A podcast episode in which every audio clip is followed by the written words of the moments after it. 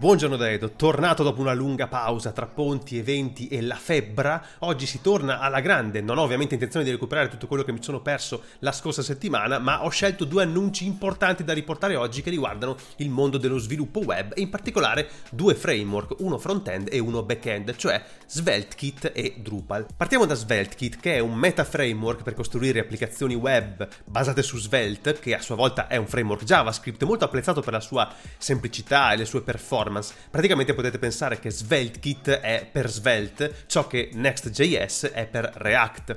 SvelteKit è in sviluppo da due anni e la notizia è che finalmente ha raggiunto la versione 1.0. Ma cos'è esattamente SvelteKit? Secondo l'annuncio ufficiale si tratta di un framework che risponde a tutte le domande che ci si potrebbe porre quando si utilizza un framework per creare componenti, come ad esempio come strutturare il codice sorgente, come aggiungere il rendering lato server, come gestire le rotte sia lato server che lato client, come recuperare e modificare i dati, come gestire gli errori e ottimizzare la build in produzione, come gestire le variabili d'ambiente in modo sicuro o come aggiungere le intestazioni CSP e la protezione CSRF, oltre ovviamente a come aggiungere i service workers.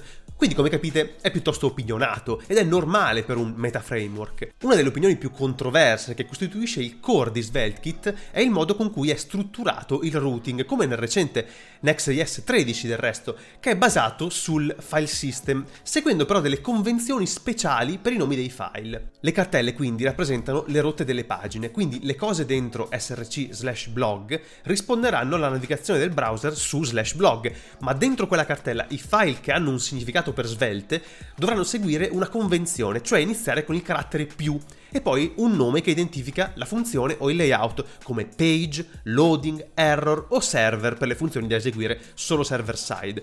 Questo naturalmente potrebbe creare un po' di confusione perché alla fine avremo nel sorgente del progetto un sacco di file con lo stesso nome e sebbene sia chiaro a un primo sguardo cosa è gestito da ogni rotta, semplicemente guardando il file system, se siete abituati alla navigazione veloce degli editor sfruttando molto il nome dei file, beh qui ve lo dovrete completamente dimenticare. A differenza di altri framework multipage, in SvelteKit il routing è interamente gestito dal client Page.svelte contiene il component che viene renderizzato lato server, poi viene servito al browser in modo statico e poi idratato, che è un'italianizzazione di hydration, un po' poverella, per insomma. Cioè in pratica come sappiamo viene caricato tutto il JavaScript che serve a quel componente e da quel momento è il client che gestisce il routing.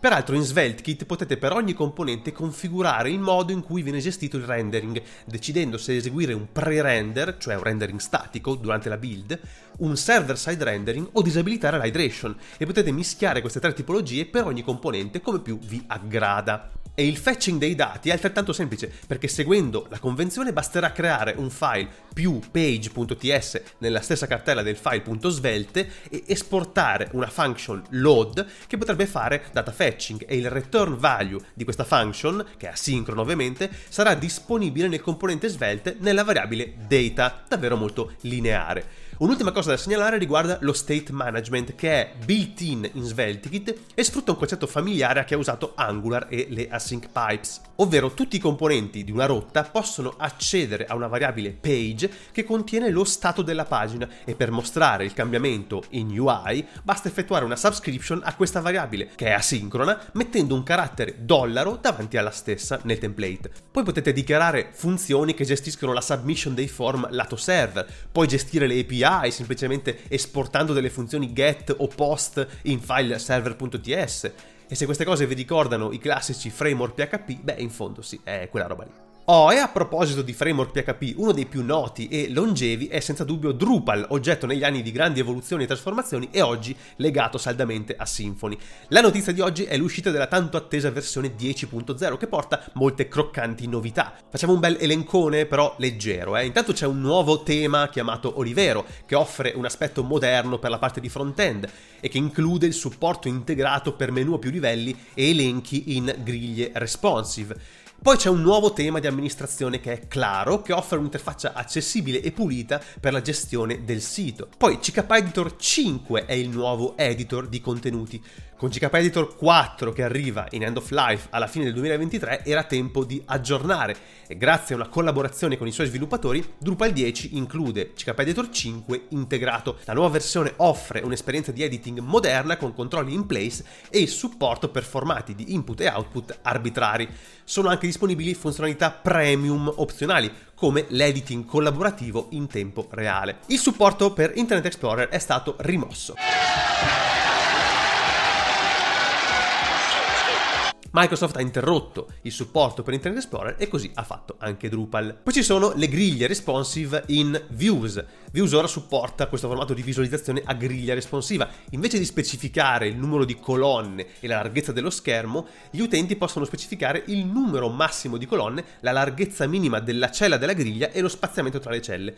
Quando le celle della griglia si ridimensionano a un punto in cui sono al di sotto della larghezza minima, la griglia si ricompone per avere meno colonne o in alternativa la griglia si espande per adattarsi a quante colonne sono consentite, mantenendo la larghezza della griglia sopra il valore minimo. La rimozione del supporto proprio per Internet Explorer 11 ha consentito l'aggiunta di questa funzionalità. In ultimo abbiamo un generatore di temi starter kit da command line e poi le dipendenze eh, core che sono state aggiornate. Infatti Drupal 10 richiede Symfony 6.2 e PHP 8.1 e c'è il pieno supporto a PHP 8.2. Ci sono naturalmente altre novità, il blog post di annuncio è molto corposo, quindi a tutti gli interessati non resta che andare al link che lascio come sempre in descrizione per approfondire. E grazie per aver seguito il ritorno del buongiornissimo, fatemi sapere se ho fatto le cose per bene, noi ci rivediamo al prossimo croccantissimo episodio. Ciao!